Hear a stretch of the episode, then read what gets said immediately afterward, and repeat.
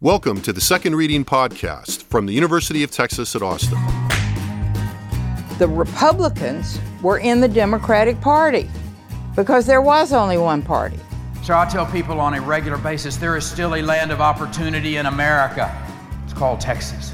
The problem is these departures from the Constitution, they have become the norm. At what point must a female senator raise her hand or her voice to be recognized over the male colleagues in the room?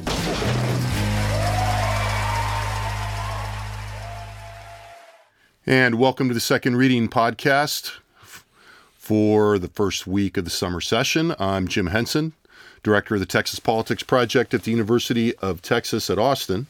I'm happy to be joined today by Josh Blank, who is Research Director for the Texas Politics Project, also in the same institution. How are we today, Josh? Doing great, thank you. Oh, good. I didn't necessarily think you were doing that great, so it's good to hear. Oh. So, we want to kick off the summer podcast by looking at the results of the legislative session that uh, ended at the end of May, what they accomplished, what the session tells us about the electoral environment in Texas and the 2018-2020 sequence and what we mean by that and and then end by maybe how we think about it all in the context of the overall arc of Texas political history and we'll do it all in less than 30 minutes or maybe exactly 30 minutes. Um, okay, so we want to start with a very brief summary of the the main themes and the accomplishments of the 86th legislature.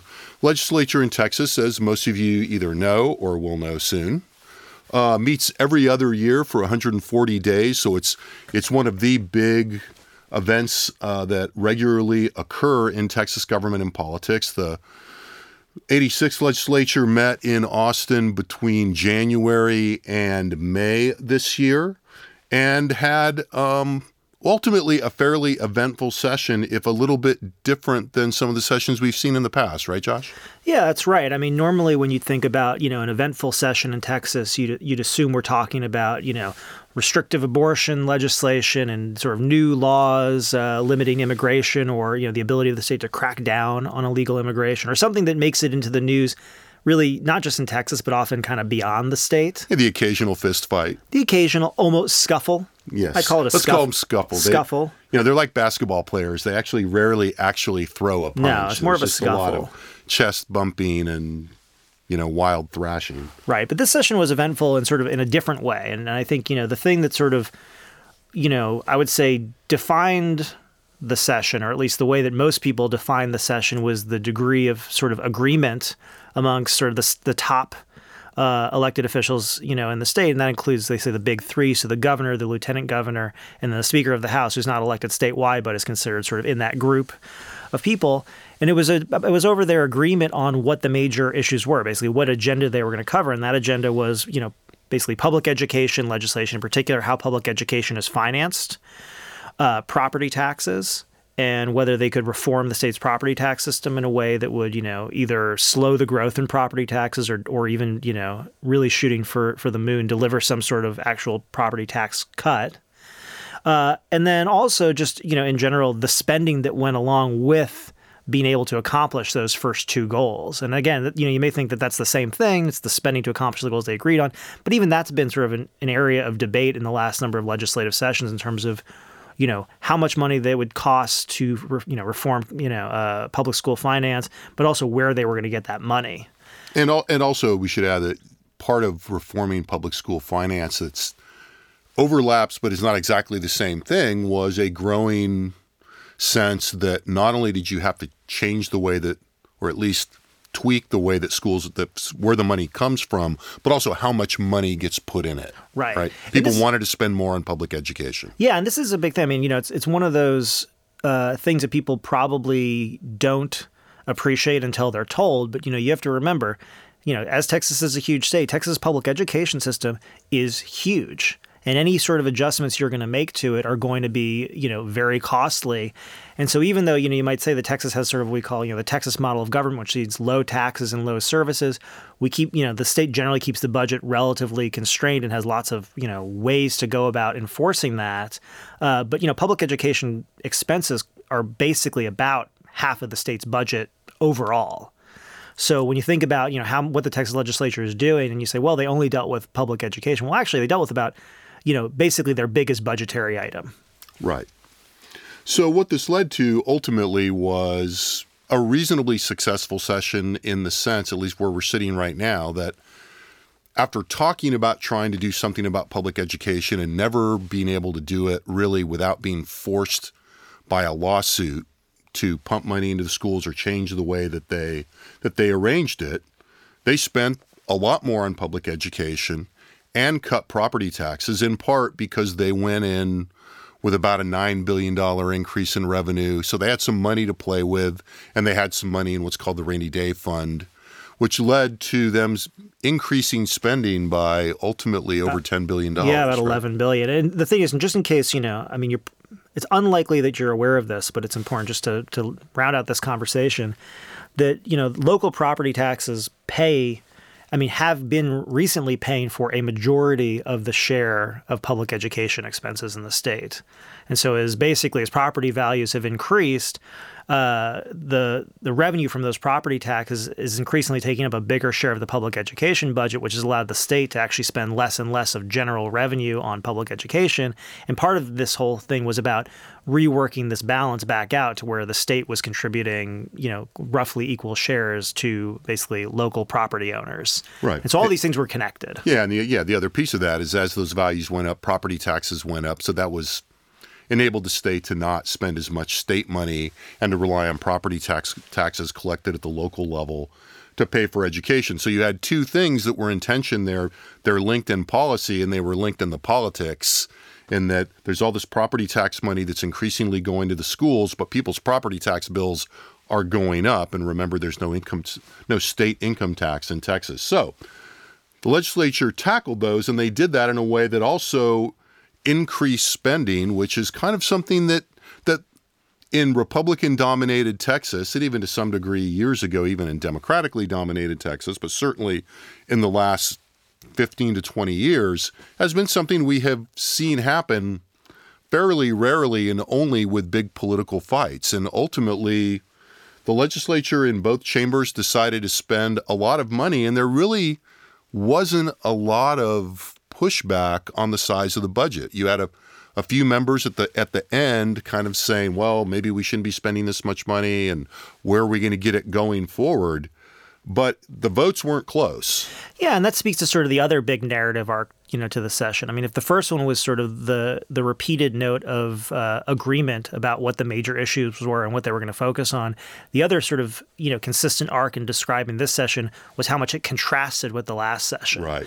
And in the last session in 2017, you know, if you read or heard anything about it, you probably heard about either, you know, the bathroom bill that ultimately failed. Uh, maybe you heard about immigration legis or you know basically immigration legislation you know sanctuary cities bill and show me your papers provision. And if you actually follow this you know pretty closely maybe you heard about the acrimony between the big three at the time. It was a different speaker. It was speaker joe straus speaker in the session was uh, dennis bonnen but the acrimony between the big three over sort of disagreements about what the big issues were and what the agenda was going to look like. Uh, you know, the idea that we went from a session where the focus was basically on, you know, immigration and social issues, at least, you know, popularly, right.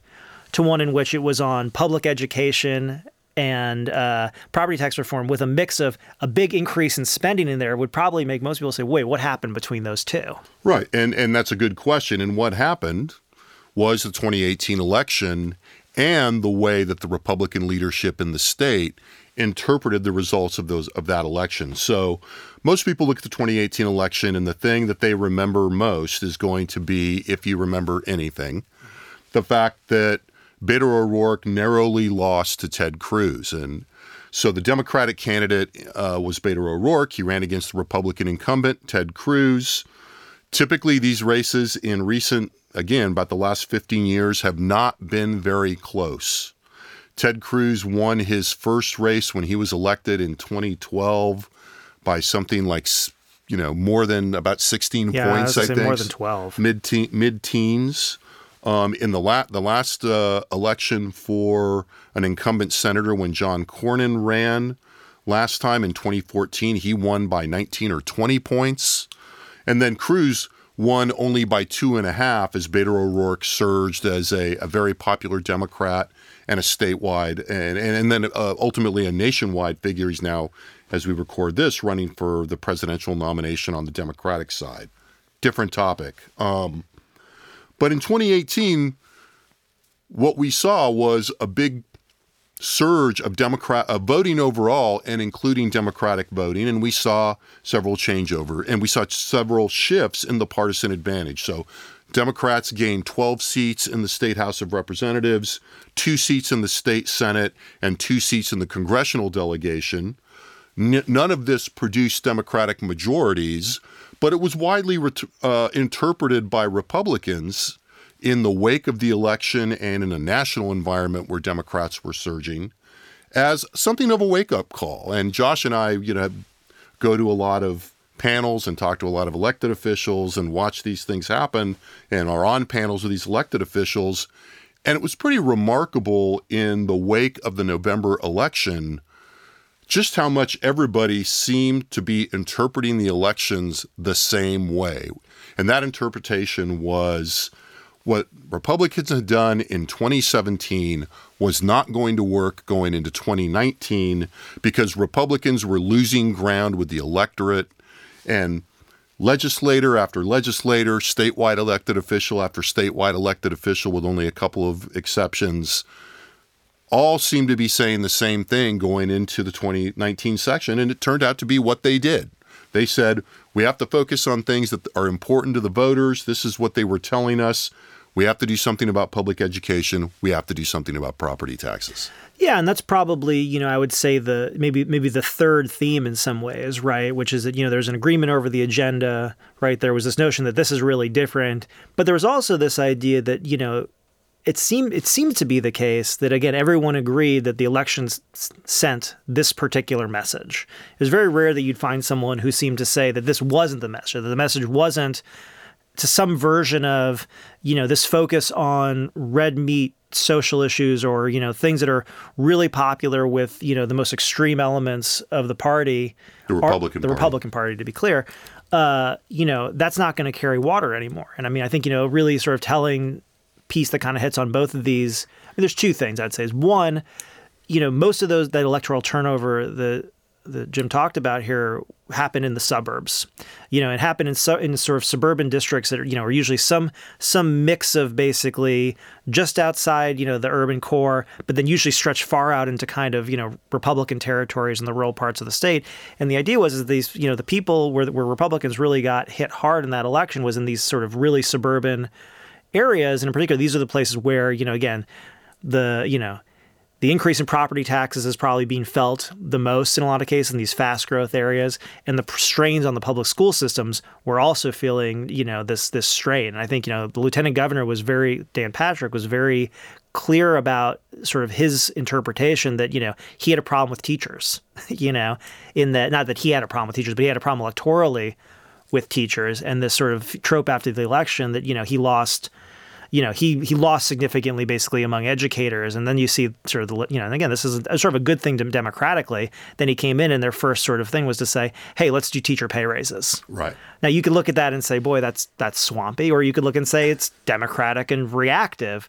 But in, but what was interesting again was the fact that everybody basically took this and said, okay, we can't do what we did last time we need to be, you know, quote unquote, more serious this time about the real issues, and we agree on what the issues are. So the session was, in a lot of ways, relatively tame. Yeah, and and I think that, you know, as we look at the connection between what happened in 2018 and what happened in the in the session in 2019, and think about the the connective tissue there really is the interpretation that the elected officials brought to the election because, to the session, you mean, or to the session, right. because the the overall. I mean, look, one could disagree about that. One could say, yes, Beto O'Rourke lost by or lost by only two and a half points. Dan Patrick and, and the Attorney General lost by only four points. Both of those had won in their first election campaigns by between 18 and 20. Mm-hmm. Um, but they still won. And it was a national election year. Democrats across the country voted in much greater numbers. The Democrats nationally took back a majority in the tech, in this in the U.S. Con- uh, House of Representatives, in the U.S. Congress, and so one might have said, well, you know, we held the line, and we still have a Republican majority, as indicated by the overall counts, and let's carry on. And yet somehow they took they they they took that signal, which is argu, you know arguably a a, a clear one. And it really does underline a couple of things. I mean, I think one is the space within what we think of as Texas's conservative political culture for some interpretation and movement within that band that's driven by proximate election returns, right? Um, and also the fact that, however cynical your view of things, um, you know, you mentioned the swamp a few years, a, a minute ago. I mean, there is something in the air right now in our politics that says that politics are inherently corrupt and that it's cliquish and that, you know, the swamp and the, the embedded interests in government sort of are all self serving and don't really pay attention to the public. Well, you know, Republican leadership was paying pretty close attention to the public on this. Now, did they interpret it correctly? Have they given everybody what they wanted? Is it enough? I don't know. But if we think about what the classic definitions of, say, public opinion are and why people watch public opinion, whether it's registered in polling or registered in elections, this seems to follow, at least broadly, the model. Yeah, but I think you know you also raise a good point there, which is you know it, it does follow the model, but it's not you know, it's not deterministic, nor is it perfectly known. I mean, to some degree, explain what you mean by deterministic. Uh, right. I mean, it's not that you know A causes B in this case. I mean, when we don't know for a fact that voters went into the election booth and said, you know, I'm really sick of uh, this focus on the issues that the legislature has been focused on because they haven't been focusing on the things that are important, like property tax and public education. And I'm registering a protest against the, the whole government in Texas. Right. We don't know that. I mean, you brought up the fact that, you know, it was a good year for Democrats. Why was it a good year for Democrats? Well, you know, first of all, it was a midterm election after the election of a Republican president. That usually favors the party not in power in the White House to begin with. Donald Trump is not a usual president, right? So, I mean, in some ways, you know, as I when I was describing it to people during the election cycle, you know, national politics was pretty relentless and continues to be pretty relentless, uh, you know, on voters basically throughout uh, this president's tenure in terms of just how active he is in just all manner of things, right? And so, you know, it could be that the election was a reaction to what Republicans did in the legislature in 2017. But I'm a little bit skeptical about that just because I know how little attention most people pay to what is going on in particular in the legislature to think that, you know, if you're thinking, you know, what contributed most to sort of the electoral outcomes that gave Democrats a real boost in Texas, you know, I would probably give more credit to Donald Trump than I would to what happened in the 2017 legislative session, which kind of speaks to the question of when we look ahead to 2020, you know, one, did Republicans do enough in this session to, you know, inoculate themselves from any potential, you know, threat they face or, you know, continued sort of democratic gains. Right. You know. But two, is that even really a reasonable expectation? Or is it the fact that we're just looking at this big, you know, sort of next national presidential campaign and, you know, Texas is going to see record turnout. And is there anything that Republicans, you know, can do to slow or stop, I think what is, you know, I think a pretty uncontroversial statement to say here, a trend towards a more competitive state. Right. That is more competition between the two parties in elections. Right. So, yeah, I mean, I, I think that that brings us to the linkage between then 20, 2018 through 2019 through 2020. And you mentioned this this notion of inoculation are, you know, can and to spin that out a little bit, I mean, what a lot of people are now considering in the political world, and certainly is in the legislature. And remember, none of the statewide officials in Texas are going to be on the ballot in 2020, but all of the state, all of the con- all the members of the the U.S. Congress and all the members of the state House and a big chunk of the of the state senators will be. And so, I think the way that you flesh that out is to say, if you are a state legislator running for reelection in 2020, how aware are you? And I think they are pretty aware of the fact that this dynamic that we talked about in 2018, in which it's Donald Trump kind of defining the electoral environment for most people in terms of what's at the top of their mind politically and for particularly among Democrats, what's motivating them, right? Then how does that translate into 2020? Is giving people some more action on public education and maybe a lower tax bill for people that own property. If you're a renter, it's probably not going to get passed down to you, so it's not going to make much difference to you in all likelihood. Does that provide, you said inoculation, I would say almost insulation, right? In other words, if you're a, a if you're an elected official and you're going out there campaigning, trying to win back your state seat of a district of a few hundred thousand people, and you're talking about public education and property taxes, and people are listening to your message going, God, I love Donald Trump, or God, I hate Donald Trump, do property taxes and public education matter? That's the question we're kind of talking about here on the table in terms of this notion of insulation and how we understand responsiveness. And I think what it tells us is that when we look at that formulation the way I set it up, that public opinion matters because elected officials pay attention to it, well, it's filtered through all kinds of screens that, you know, it's not a straight line between these two points. There's a lot going on in between. Yeah, I think that, yeah, I mean, that's right. And so, you know, as you look at this, I mean, I think one of the things to think about here is that, you know, public opinion is going to be influenced by you know a number of things but also influences the actions of elected officials too.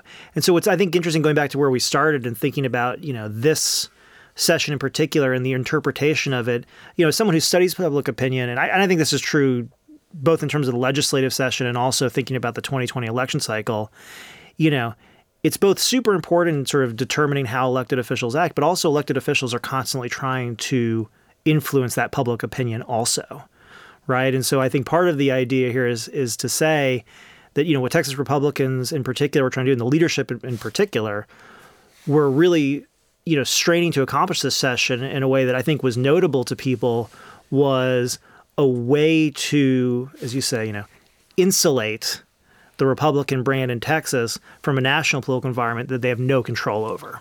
And has and has been unpredictable, shall we call it? Yeah, unpredictable is a good way to put it. Yeah, I think that's I think that's right. And so, um, you know, as you, as we go forward and we watch this, um, well, yeah, I know what I was going to say before we sort of try to close out. A good example of what you're talking about in terms of political candidates and political leaders in particular trying to shape public opinion as they also try to respond to it at the same time a good thing to look at are Greg Abbott's is, is Greg Abbott's 2018 campaign, and and we didn't mention Abbott when we talked about the the closeness of the election in 2018 because his election wasn't close. He went in as a, a relatively popular governor, governor. He had secured his base, and in terms of what the signals he was sending to the electorate, he was not sending signals rooted in 2017, and at least not exclusively. Um, the Greg Abbott messaging in the 2018 campaign was things are great in Texas. We've done good things for the economy. The state is growing and prosperous. And when he had to, a certain little nod towards, and there's this kind of thing about immigration out here, and it's really bad, but we're also spending a lot on border security, and we're doing what we can about that. Stay the course. So it was a stay the course message focused on what was going on in the state, not all of the thrashing going on. Now, the dilemma for 2020 Republicans is that Greg Abbott is not on the ballot this time. He has an interest in helping preserve the Democratic majority or the Republican majority and, that and he the has, and the resources to and the resources contribute. to help with that because he's such a prodigious fundraiser. But the balance between the force of you know the the messages and the the stimuli and the agenda coming from the national environment versus what's coming from the state the balance is going to be different. If 2018 was nationalized even though it really wasn't supposed to be necessarily there's no way to avoid 2020 being more nationalized than 2018 because Donald Trump will be on the ballot. It reminds me of something that we say a lot uh, to reporters, and it's and I'll I'll do it in the first podcast here, which is a reminder: Texas is part of America. Right? And as much as Texans and you know, especially Texas, you know, elected leaders want to talk about Texas exceptionalism and sort of carve Texas out as being its own unique place within you know this broader collection of states, the reality is is that the the overall sort of political environment and climate that we're going to go into in 2020 is likely to be a lot stronger than a 2019 uh, legislative session's output. Right. Particularly given, as we'll talk later about, I'm sure in subsequent podcasts, most people in Texas do not pay an enormous amount of time to the, uh, uh, do not spend a lot of time paying an enormous amount of attention to the Texas legislature. You know, state legislature is pretty far down on the hierarchy, even though it's very important to us and frankly very important to the state and to people's everyday lives. Okay, so that'll do it for today. Um, we will be back next week talking about something else currently on the agenda in Texas politics. I suspect maybe trade and tariffs, but we'll see. I hope so. uh, so have a good week, and we'll be back soon enough.